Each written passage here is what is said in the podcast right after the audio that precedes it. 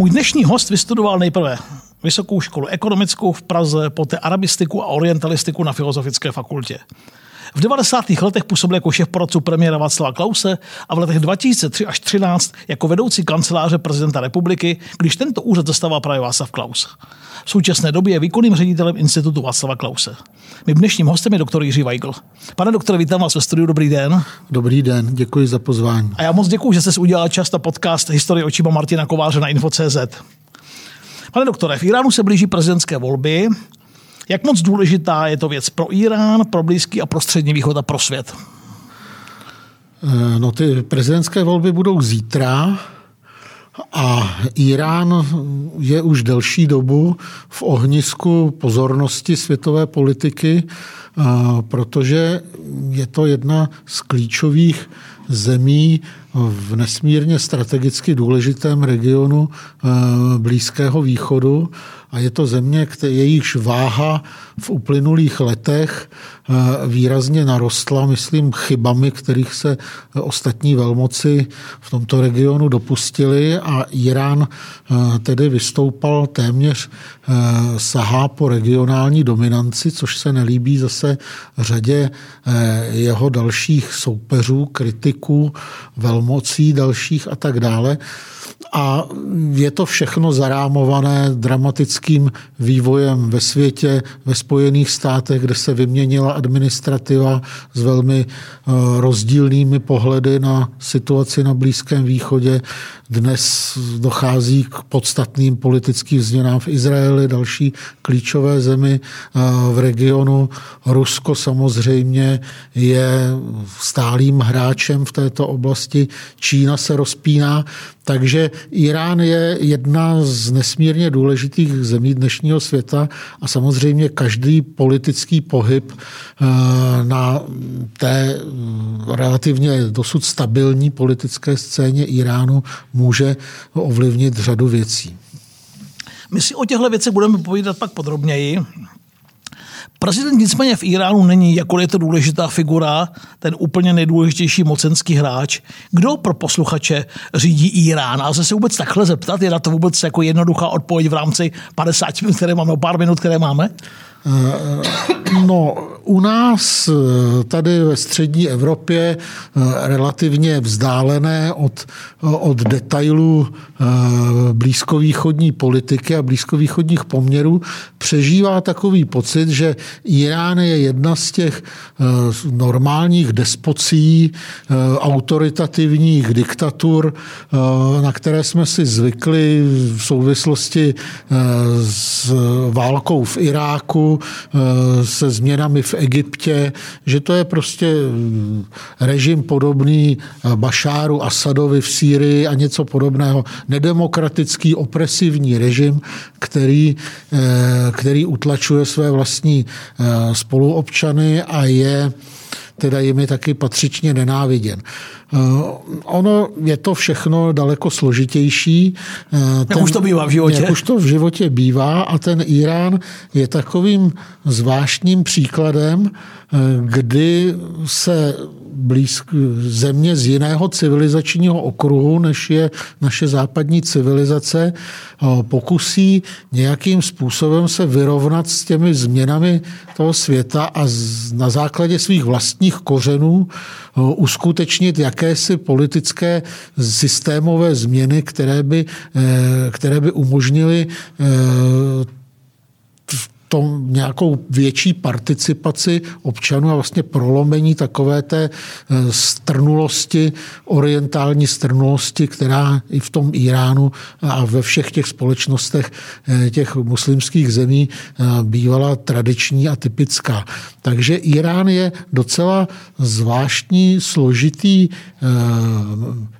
politický, má zvláštní složitý politický systém, který jednak vychází ze západní inspirace, republika a, tak dále, a jednak ovšem vychází z té tradice toho šíjického náboženství a, a jejich různých premis a, a jejich různých předpokladů a to vytváří takovou zvláštní, trochu bizarní kombinaci institucí a, a vyvažování různých mocí. Eh, nemůžeme v žádném případě eh, to srovnávat s těmi normálními diskreditovanými diktaturami, o kterých jsem hovořil, přestože to tedy není demokracie našeho typu a neodpovídá standardům, které na demokratický režim klademe, klademe my, klade západní eh, společnost, tak přesto je to cosi, co umožňuje, ten, v tom Iránu existuje jakási pluralita, eh,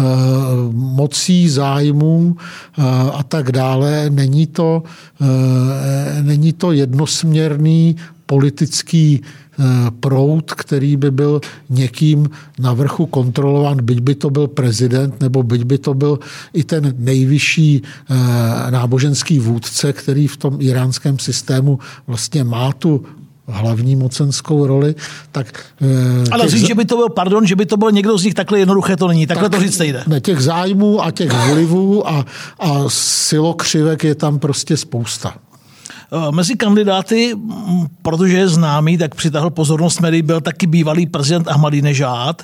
Překvapilo vás to? A byla to nějaká jeho hra nebo co politická hra? Měl vůbec hra? Nakonec nebyl vybrán do, té, do toho finále. Eh, Nebyl... Jak tohle vnímat? Eh, no, on reprezentuje jistý radikální proud v té iránské politice, který, a myslím, takový trochu jednodušší populistický proud, který v tom konzervativním táboře který, myslím, se příliš neosvědčil a nakonec se i částečně zdiskreditoval potom těmi nepokoji a demonstracemi, které eh, vlastně následovaly po jeho ukončení tak, toho jeho mandátu, takže eh, není divu, já jsem nebyl překvapen tím, že Mahmud Ahmadinejad neprošel tím sítem té rady dohlížitelů, což je další specifická instituce. Pro posluchače, rada dohlížitelů, to zní v českém kontextu, co, co to je zvláštně? Eh, to je zvláštní dozorčí orgán,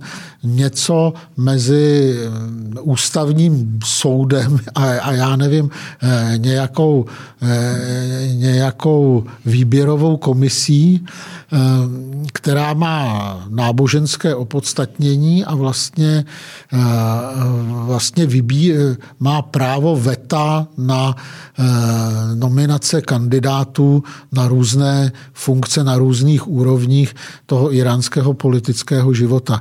Abychom pochopili, o co se jedná, museli bychom se detailněji bavit o šíitském islámu a o těch představách, které jsou v tomto proudu Eh, náboženském eh, spojeny eh, s uspořádáním společnosti a s představami o politice. Když jsem, když moji přátelé, studenti, někteří zjistili, koho si budu zvát do pořadu dneska, tak mi psali, konečně se také něco dovíme o téhle významné arabské zemi. No, to je právě častá chyba, které se eh, laická veřejnost dopouští v pohledu na, na tuto tuto velmi významnou a kulturní zemi Blízkého východu. Irán není arabská země.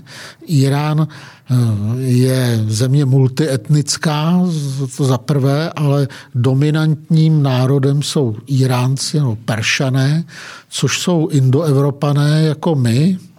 A možná málo kdo ví, že že iránské jazyky jsou slovanským jazykům bližší než jazyky germánské, čili v té eh, indoevropské skupině. My máme blíže k Iráncům než ke Germánům například nebo Románům, takže, takže kdyby se někdo podíval třeba, jak se na iránské číslovky, tak bude překvapen, jak jsou velmi podobné našim číslovkám penč je pět, šeš je šest a tak dále. Však jsem jim také říkal, dobře poslouchejte, v sobotu to bude venku. Perzie patří mezi nejstarší a mezi nejvýznamnější lidské civilizace. Kdybyste měl pro posluchače vybrat něco, nějaký zajímavý moment, něco důležitého z těch starších perských, starých a starších perských dějin? No Perzie eh, byla vlastně první, uskutečnila první univerzální světovou říši, nebo se o to aspoň tedy téměř s, s dokonalým úspěchem pokusila, kdy už asi 600 let před naším letopočtem vlastně spojila tu Irán, tedy, který byl osídlen těmi indoevropskými kmeny, Peršany, Médy původně, eh, s tou předovýchodní civilizací eh, sumerskou, akadskou, asyrskou a eh, starý Izrael, Egypt nakonec, Malou Ázii, čili spojila vlastně od západu Řecka a Egypta až po Indii celý tehdejší známý svět pod jednou vládou. Čili to byl první etapa globalizace, která se velmi úspěšně a řadu staletí držela a selhala na konfliktu z řeky, a jak znalci dějepisu asi, kteří dávali pozor eh, ve škole, budou si pamatovat řecko-perské války. Alexandr Makedonský, tahle mm, etapa skončila eh, výboji Alexandra Makedonského. Řekové se předtím v těch řecko-perských válkách ubránili, ale konflikt s Perzí velmi ovlivnil eh, antickou kulturu.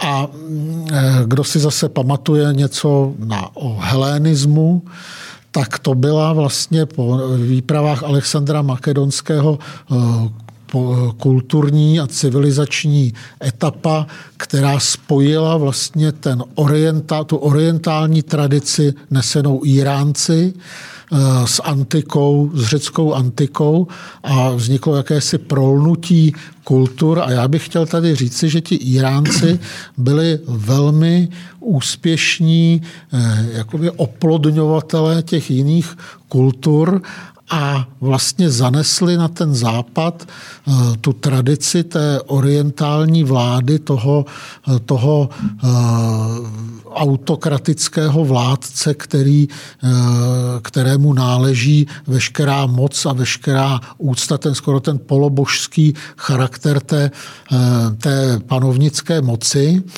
který na, tahle ta představa narážela velmi silně u demokratických řeků a sám Alexandr Makedonský, kterému se to jako každému vládci velmi líbilo, když před ním eh, jeho podaní padají na kolena jako před perským to měl králem. Alexandr rád. To měl Alexandr rád, ale nikoli v ty jeho přátelé, ti jeho spolubojovníci.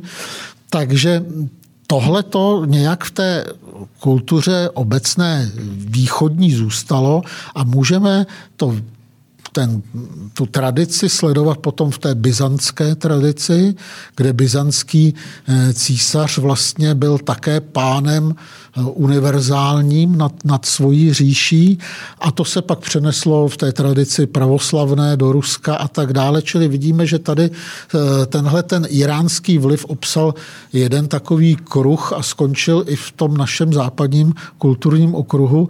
Stejně tak Iránci velmi silně ovlivnili muslimskou civilizaci, protože oni v sedmém století velmi překvapivě, protože Perzie v té době byla jedno jednou ze světových mocností. Vedle Byzance a Číny, to byly tři, tři světové mocnosti tehdejšího světa, podlehla eh, náporu těch arabských nájezdníků. A na několik, na asi 200 let vlastně totálně byla pře, převálcována nejen vojensky, ale i nábožensky, jazykově a tak dále, těmi to novými novými útočníky, ale rychle se relativně vzpamatovala a ten obrovský eh, naakumulovaný kulturní vliv a ta tradice té iránské kultury velmi silně ovlivnila islámskou civilizaci a opět do ní vnesla tenhle ten orientální prvek toho, toho šáha, toho všemocného vládce a tak dále což bylo v rozporu s, také s těmi demokratickými tradicemi zase té kočovnické společnosti, tenkrát těch prvních muslimů a vlastně tam vznikla takový antagonismus arabsko-perský, kdy ti peršané eh, už tehdy v tom 8. Eh, 9. století století se národnostně, jazykově vymezovali vůči, vůči těm vládnoucím Arabům, těm, kteří měli na své straně Korán a kteří měli na své straně ten posvátný jazyk, kterým je ten Korán napsán. A ti Peršané vytvořili takové hnutí eh, emancipační, persk, eh, perské, které se v arabštině nazývá šoubia a oni, oni byli jako rivalové těch Arabů a vlastně eh, tu svoji kulturní tradici vědomně eh, vynášeli zpět na povrch a vlastně vytvořili tu novoperskou, už muslimskou, ale eh, velmi charakteristickou kulturu, která vznikala částečně v opozici vůči té arabské většině. A v tomhletom podhoubí vlastně můžeme i hledat kořeny toho, proč Irán je jediná velká významná země, kde vládne ší'a, jakožto eh, menšinová eh, část vlastně toho islámu. A od té šíi se pak odvíjejí ta specifika politická, o kterých jsem začal mluvit na začátku a které jsem možná tímhle trochu dlouhým a e, možná pro někoho málo srozumitelným výkladem prostě začal. Nemyslím, ale určitě dobře, že jsme to řekli. Vy jste to slovo řekl sám před chviličkou, šách. Pojďme k moderním iránským dějinám. Šách vládl v Iránu až do revoluce v letech z let 78-79, šách Pahlaví. Jaký to byl režim? Eh, no on velmi tedy se snažil navazovat na ty staroperské tradice, eh, prezentovat se tedy jednak jako osvícený monarcha, ale tisícileté říše. Přitom to tedy nebyla pravda. Jeho otec eh, Reza Šách byl generál, prostě to byl uzurpátor, který se zmocnil toho trůnu eh, šáh, perských šáhů a eh, vytvořil tedy novou dynastii Pahlaví, čili šách Mohamed Reza Pahlaví byl, byl vlastně jejím druhým, druhým vládcem ale e, byl to prozápadní politik, který těžil právě ze studené války a rozdělení světa, čili on byl s silným spojencem Spojených států a západu.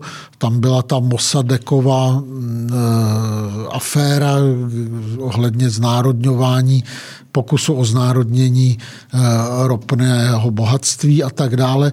Čili eh, on, on se dokázal získat silnou podporu eh, Spojených států a západních velmocí a vystupovat jako reprezentant jedné z klíčových mocenských sil na Blízkém východě a budoval tedy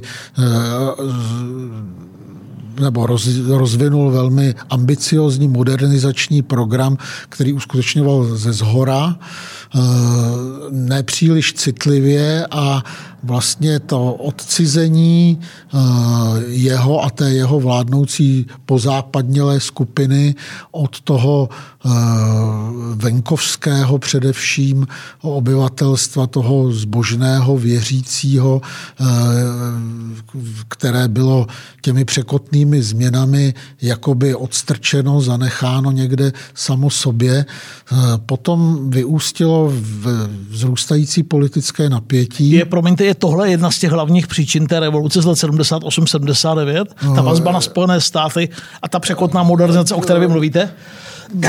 Překotná modernizace a nezvlád, její nezvládnutí a také odtrženost, prostě ten režim eh, byl elitářský, byl vzdálený prostě těm lidovým vrstvám a tak dále.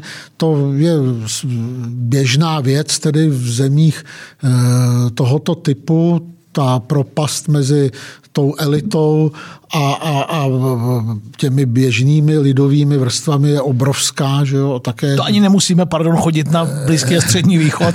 to, to nemusíme, ale, ale bývá pravidlem, že pokud se setkáte s ministrem zahraničí některé takovéto země, tak býváte ohromen, eh, ohromen jejich eh, kulturním rozhledem a, a, a znalostmi a, a vhledem do problému a tak dále, zatímco tedy to obyvatelstvo eh, netuší vlastně o moderním světě nebo do určité míry dříve netušilo nic teď eh, se sociálními sítěmi a s těmi s tou technickou revolucí už je to jinak, ale tohle to všechno se v tom Iránu samozřejmě odehrálo a Šáhova, Šáhův režim narazil právě, eh, protože byl v podstatě eh, sekulární nebo nenavazoval vědomně na, na tu muslimskou tradici, ale spíše na, se snažil oživovat tu tradici před islámskou té,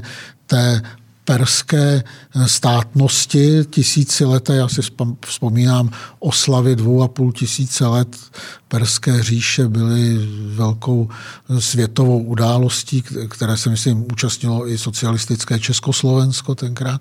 Šách Mohamed Tam byly Reza různé zajímavé vazby. Je nositelem řádu Bílého lva například. A myslím, že také čestný doktor Univerzity Karlovy. Určitě, určitě také, ano. Takže to, to, všechno, to všechno bylo, ale ale ta, ta situace se, se v tom Iránu prostě začala, začala zhoršovat a on hlavně měl tedy špatné vztahy s tím šíitským duchovenstvem a to se ukázalo potom jako rozhodující, protože to bylo, to byl se stalo tou vedoucí silou, která umožnila nějakou tu latentní nespokojenost těch širokých vrstev kanalizovat do nějaké revoluční akce ten režim, který vznikl na konci 70. let, se měl jako lajkovi, aspoň z vnějšku je jako poměrně stabilní byť třeba z našich novin nebo ze západních novin úplně, pokud člověk to čte povrchně, ten režim mít nemusí. Zdá se, jako by byla na pořadu dnes skoro denně nějaká revolta nebo vzpoura, ale mně se aspoň jeví relativně stabilní. Je to, je to tak? Ten, Navzdory, pardon, navzdory tomu, že už je to víc než 40 let, co jsou u moci tahle garnitura politiků? Ten, ten režim je relativně stabilní. On, on těží z toho, mm, jak jsem hovořil o tom protikladu toho eh, města a venkova, těch lidových vrstev a těch elit, to, tak ten, tento režim se programově prezentoval jakožto režim těch lidových vrstev a vlastně ty elity nějakým způsobem omezil, částečně vyhnal do emigrace, eh, částečně eh, je zahrnul tedy mezi sebe, ale je to, eh, správně zmiňujete 40 let, čili ten, on se opíral o hlubokou zbožnost těch širokých vrstev té iránské společnosti a i o takové ty, ty mesianistické a eschatologické představy, které v tom šíitském islámu prostě latentně existují, takže eh, celé takové to náboženské exaltované hnutí eh, prostě trvalo, mělo relativně dlouhou výdrž ale uvědomme si, že je to 40 let pryč a ten režim, přestože teda byl zkoušen velmi těžce irácko-iránská válka, jeden eh, z největších eh, poválečných konfliktů po druhé světové válce, eh, americká blokáda, prostě všechny tyto různá regionální napětí, čili on nikdy vlastně nepůsobil v nějakých normálních téměř poměrech, ale je, je jasné, že eh, islámský režim sám o sobě žádné principiálně nové řešení pro společenské problémy dneška nepřináší a přinášet nemůže. A to si velká část té iránské společnosti uvědomuje. A mm, takže já se domnívám, že iránská společnost, dnešní běžní Iránci jsou paradoxně daleko prozápadněji orientovaní než naši takzvaní spojenci, ať, je, ať jsou na arabském poloostrově v těch ropných monarchiích, ať jsou v Egyptě nebo v severní Africe. Prostě eh, svobodné volby v Iránu mohou mít za následek vznik eh, upřímně pro západního režimu, což se například v takovém Egyptě eh, očekávat nedá. Byl jsem svědkem voleb v Egyptě a u našich egyptologů v Abu Siru a v Sakáře. A to myslím, že je opravdu velký rozdíl. Eh, když jsme u toho západu, pohled na Spojené státy, na toho velkého satana, od té doby, od konce těch 70. let se z mého pohledu moc nezměnil, ale teď vás poprosím, vy jako odborník během těch 40 let, byla tam nějaká období, kdy ten vztah byl méně vyhrocený třeba, kdy, kdy, kdy, se, zdálo být možné, ne snad porozumění, ale že, že to, to nebude tak napjaté? Víte, ti Iránci jsou to není žádná primitivní horda nějakých fanatiků. To jsou velmi eh, zkušení, chytří a pragmatičtí lidé, kteří maximalizují svůj užitek, svůj politické zájmy a hledají si ty nejsnažší cesty, jak ty své zájmy naplnit. Takže oni s tím, s tím západem a s těmi spojenými státy s Izraelem verbálně bojují na život a na smrt. Reálně je to trochu jinak. Oni, když si vzpomeneme na tu zmíněnou irácko-iránskou válku, tehdy byl, byl Irán Vlastně Irán, Pardon, pro posluchače 1980 až 88, ukotvíme to v čase. Ano, ano, byl, byl vlastně Izrael tajným spojencem Iránu a dodával Iráncům špionážní informace a možná i zbraně.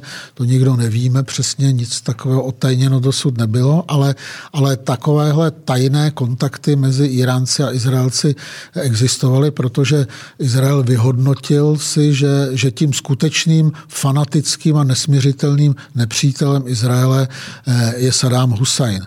Irán není arabský stát, jak jsme, jak jsme si řekli, a on z různých taktických důvodů se prezentuje jako bojovník za islám, tudíž od, používá velmi, velmi radikální protiizraelskou rétoriku ale ve skutečnosti... Pardon, vy třeba Ahmadinejadové výroky ohledně ano, holokaustu, ty ano, proletěly médii. Ano, ano, to, to, všechno, to všechno ano, ale ve skutečnosti uh-huh. Iránci z Židy nemají tradičně žádné špatné vztahy. Za šáha byl Irán velkým izraelským spojencem a e, Čili tenhle izraelsko-iránský e, faktor je Eh, stále ve hře a myslím, že přestože Izrael bere velmi vážně snahy Iránu eh, se dostat k jaderným zbraním a stát se jadernou mocností, tak na druhé straně eh, je jasné, že, že Iránci nejsou absolutně nesměřitelní antisemité, kteří by to zničení Izraele brali jako svůj strategický cíl. Také podle iránské ústavy má, mají židé zaručeno své místo v iránském parlamentu, což je kvót, mají kvótu na, na toto, čili iránská, což je v regionu jinak nepředstavitelné. nepředstavitelné a iránská židovská komunita je vlivná a, a, a velmi, velmi prosperující. Uh my jsme zmínili válku z 80. let. Mohu vás poprosit pro posluchače připomnout, proč je to opravdu jedna korejská válka, iránská válka, větnamská válka, jeden z těch fatálních konfliktů od 45. roku. Eh, proč vznikla, jak skončila, jaké důsledky měla pro Irán a pro celý region? Eh, no, válka vznikla v důsledku toho, že Irán po té islámské revoluci v roce 70 8, 89 se stal vlastně, se dostal do velkého velkého vnitropolitického zmatku. Ten boj o moc, ta iránská revoluce, o které jsme se tady zmiňovali eh, na začátku, to je jedna z takových těch klasických velkých revolucí, eh, které mají obvykle ten tragický průběh, tak jako měla velká francouzská revoluce, jako měla velká říjnová revoluce, eh, se vším tím vzepětím emocionálním, vojenským, lidským a tak dále. Eh, I, i potom s tím požíráním těch vlastních dětí, dětí a, a s těmi krutostmi a, a, a vražděním. To všechno prostě ta, ta iránská revoluce obsahovala a samozřejmě tu společnost, ta společnost byla velmi otřesena a rozložena a sousední irácký diktátor, který vedl iráckou odnož strany Bás, arabské... Básisti. Básisti arabské strany národ, strany arabské obrody, socialistické strany arabské obrody, tak on jakožto arabský nacionalista si dělal, se, se snažil využít toho mocenského oslabení Iránu, který byl jeho velkým konkurentem mocenským za šáha a, a snažil se toho využít po té revoluci, že iránská armáda byla v rozkladu, tam probíhaly čistky, popravy, prostě velitelský sbor byl totálně vyměněn když a tak se ti, dále. Pardon, když se ti diktátoři pustí do té armády, tak, jako ve 30. letech třeba v Sovětském jako v svazu, Sovětském svazu to, to, je to, to je podobné. Takže, takže Saddam Hussein se pokusil toho využít a zmocnit se hlavně eh, té jeho eh, provincie Iránu na jihozápadě, takzvaného Chůzistánu, jak se persky nazývá, arabsky, tomu říkají Arabistán, čili to je ta na druhé straně šatel Arabu, té, toho soutoku Eufratu a Tigridu, kde právě leží ta hlavní iránská ropná pole. Takže to byl velmi zjištný záměr, kterým si myslel, že se mu podaří, podaří uspět a využil také toho, že ten, ta iránská revoluce proběhla v tom protizápadním a protiamerickém duchu a, a jako Západ byl šokován tím, tím vyhřeznutím toho, islámsk, toho islamismu a toho nepřátelství vůči Západu a on toho právě chtěl využít jakožto tedy síla podporovaná Západem, která brání ten Blízký východ proti erupci téhleté, téhleté muslimské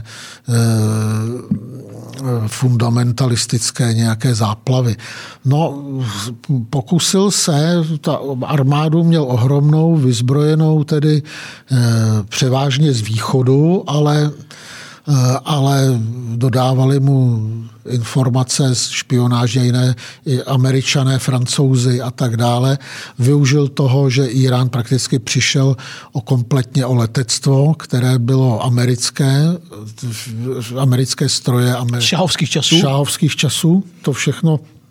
Takže on měl kompletní nadvládu ve vzduchu a také tedy ze začátku, ze začátku měl slavil úspěchy, ovšem podcenil právě tu morální sílu, kterou vyvolá ta revoluční situace v těch širokých vrstvách. Irán sice měl špatně vyzbrojenou armádu bez letectva, ale za to s obrovskou morálkou a, a ta ší'a a ta, ten šíický islám je velmi, má velmi jakou ponurou a pochmurnou eh, povahu. On se vyžívá v mučednictví a, a v kultu mučedníků a, a smrti za víru a toto je, je velkou součástí toho, ty hlavní svátky vlastně v tom šíjickém islámu jsou ty smuteční, které oslavují smrt mučedníků a tak dále. No a tohle vším vším byly protchnuty ty,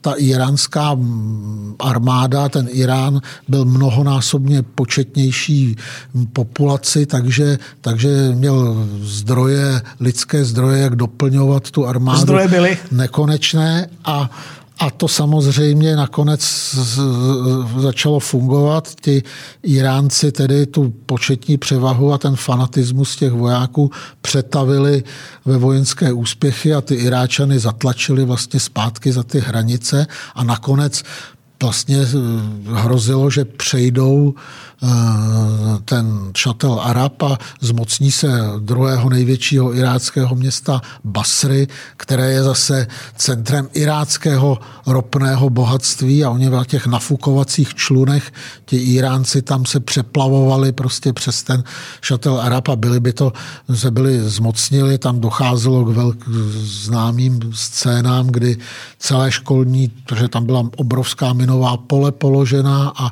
tam celé školní třídy eh, procházely před tou armádou, těmi minovými poli a ty děti vlastními těly. Likvidace minových polí tímhle způsobem.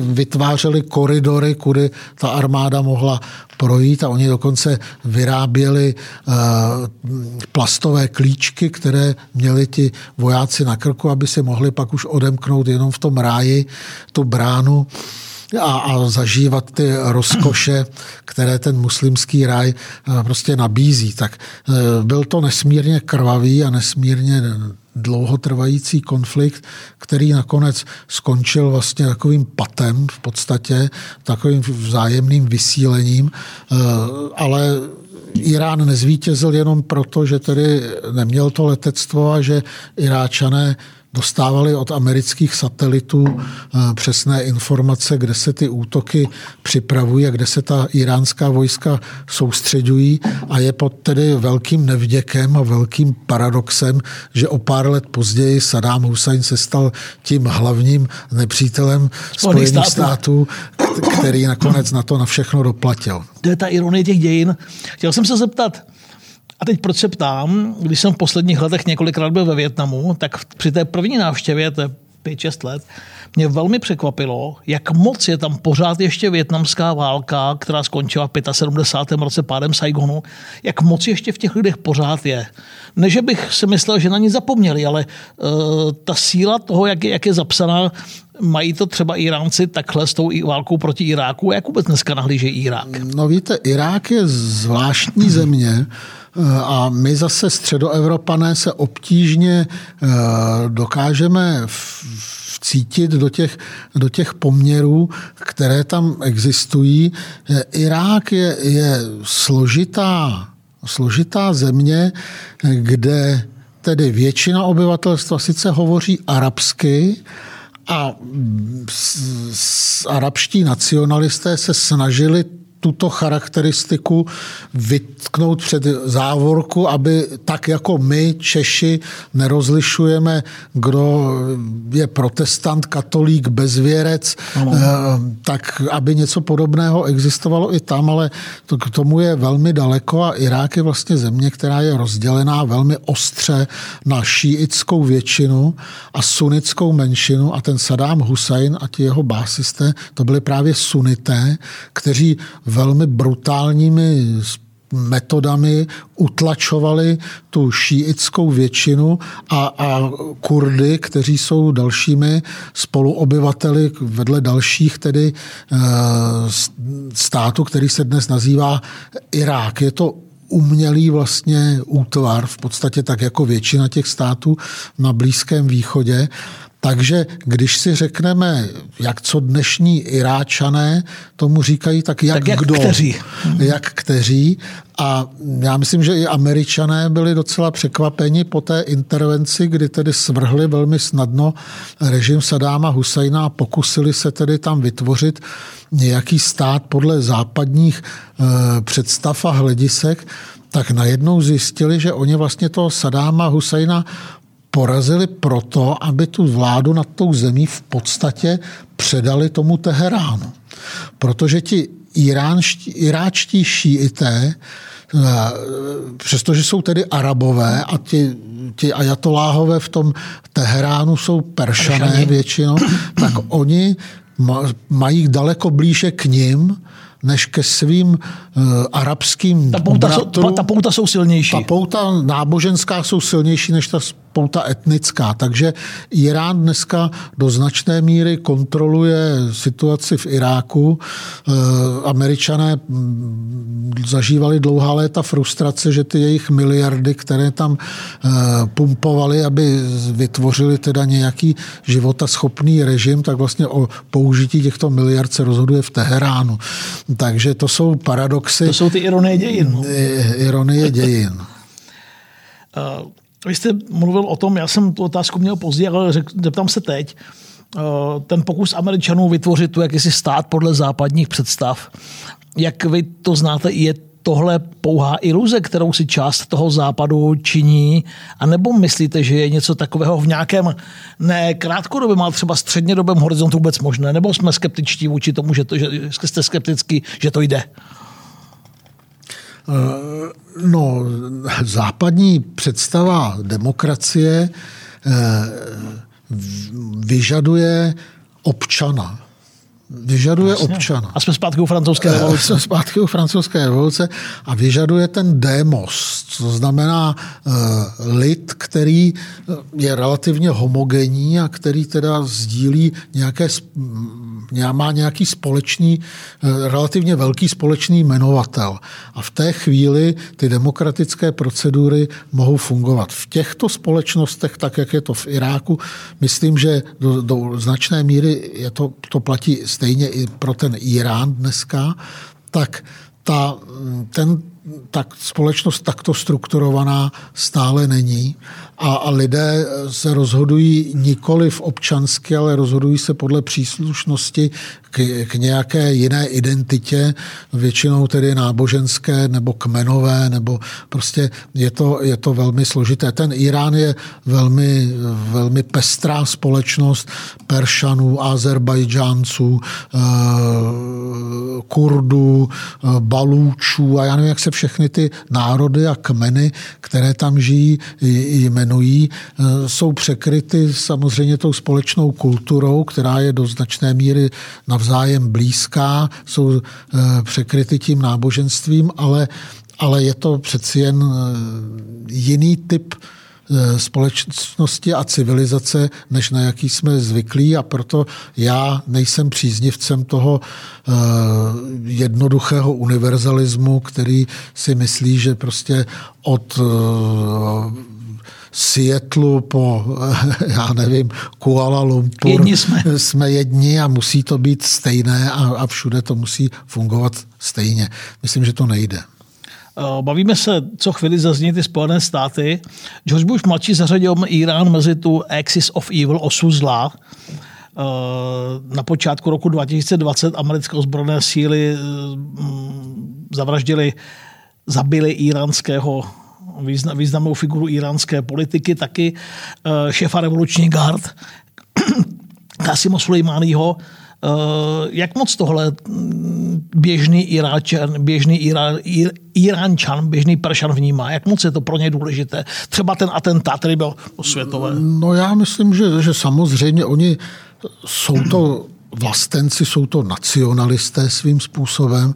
Oni, mm, je to sebevědomý národ, který si je vědomý té své tradice a, a to, toho, že to byla kdysi světová velmoc, která, za kterou stojí ohromná kultura a, a tak dále. Čili oni tyto ústrky různé a, a blokády a, a sankce a takové, ti lidé samozřejmě nesou úkorně a jako já se obávám, že spíše ten tlak který různé tedy americké administrativy se snaží na ten Irán vyvíjet, že to je to, co ten náboženský režim, který už se tam tak dlouho drží, potřebuje. Protože pod tím Vlastně. tlakem se dobře přežívá, ten nepřítel je vnější zjevný, nepřítel. vnější nepřítel je zjevný a on dává najevo, že to s nimi nemyslí dobře, takže to je jako, to je, tomu dává nějakou i vnitřní legitimitu. E, nebezpečnější, já si myslím, je ten, ten Irán otevřít mu dveře a těm, těm mladým, těm generacím těch mladých Iránců, kteří vyrostli už v tomto režimu, a, a kteří znají jeho slabiny a nejsou s ním evidentně nadšení, tak umožnit tedy poznávat ten svět a umožnit, umožnit poznávat ten západ a, a, a, a ten vstřícnější postoj možná eh, je lepší a byl by efektivnější, pokud se nám jde o nějakou změnu těch vnitřních poměrů, že pod tím tlakem se těmto režimům dobře přežívá. Když už jsme u iránské společnosti, otevření případné té společnosti, jedno téma, které je na západě maligně zbytnělé postavení, ten genderismus. Jak to je dneska s postavením žen v iránské společnosti? No tak, že Irán je muslimská země a, a Korán a celá ta muslimská tradice je v tomhle ohledu velmi explicitní. E, to znamená, že že žena nemá rovnoprávné postavení samozřejmě a v tomto náboženství mít nemůže. Na druhé straně, eh, a v Iránu se praktikuje důsledné oddělování mužů a žen v dopravních prostředcích a tak dále, zahalování a podobně, ale na druhé straně ženy jsou aktivní v politice, jsou poslankyně, řídí samozřejmě auta, eh, jsou vzdělané. Žádná Saudská Arábie. S arabským poloostrovem to vůbec nemá, nemá nic společného, čili naopak ta, ta země z tohohle hlediska není rigidní, není fanatická a, a takový ten, mnohdy to získává ten, eh, to oddělování a vůbec ten tlak jako na to, ten oficiální tlak na to jiné postavení žen získává hodně formální, formální podobu. Ještě, jsme, ještě mám jedno téma, máme pár minut, tak ještě bych se ho na něj rád zeptal. Eh, vy jste zmiňoval eh, na začátku, že světový kontext a taky střídání vládní garnitury v Izraeli. Jaký to může mít dopad na vztahy mezi oběma zeměmi a vůbec pro region? Po strašně dlouhé době odchází ministerský předseda Netanyahu, eh, Všemu navzdory byl úspěšný premiér, aspoň podle mého soudu, mimořádně úspěšný. Jak vy vidíte teď Netanyahuovské dědictví a případné, a co to může znamenat pro ten region? Já se obávám, že, že eh, ta dnešní situace je, je velmi nejasná. Eh, prezident Trump který byl takovým otloukánkem všech, eh, všech eh, nejen levicových médií a politiků a politologů eh, na Blízkém východě dosáhl velkých úspěchů. Skvělá práce po mém soudu. Skvělých úspěchů a vlastně do určité míry překreslil mapu eh, toho blízkovýchodního problému. Vzpomeňte jenom, že v Trumpově době eh, izraelsko-palestinský konflikt jakoby úplně přestal existovat. Palestinci úplně jakoby zmizeli, ten problém palestinský jakoby zmizel a to co se událo v těch předchozích letech v Sýrii, v Iráku a tak dále, vlastně najednou vytvořilo úplně novou konstelaci mocenskou na tom Blízkém východě. No a teď se zdá, že se to všechno nějakým způsobem vrací zpátky.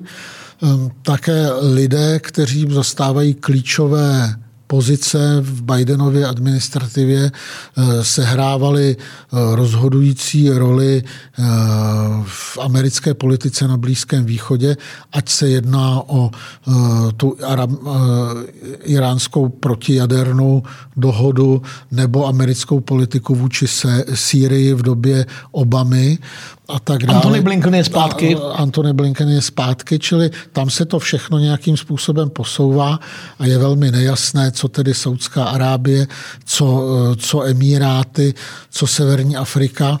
Ale na druhé straně na druhé straně si myslím, a jsou probleskují informace, že přestože tedy vypadá, že Irán s Izraelem jsou téměř na válečné stezce, takže probíhají velmi intenzivní vzájemná jednání a že je možné stejně tak eh, jako Irán, Saudská Arábie, čili možná, že se podaří narýsovat nějaký jiný, jiné řešení, které by trošku otopilo všechna ta rizika, která na tom Blízkém východě existují.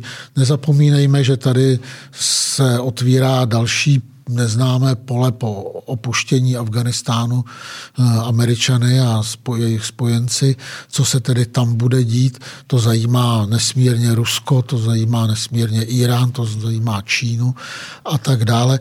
Takže to všechno je to Máme Turecko, dalšího hráče, který eh, má klíčovou roli tady v tom všem. Eh, jsou zajímavé vůbec vazby, že jo, Irán a jeho podpora, podpora Arménie, velmi, velmi zvláštní, že jo? tak možná nebo ne, nezvláštní, když si uvědomíme, že v Iránu je dvakrát více Azerbajdžánců, Azerů, než v Azerbajdžánu. Tak a, a, a najednou to vypadá úplně jinak. A, a sám, sám Ayatollah Khamenei je Azerbajdžánec, vlastně Azer.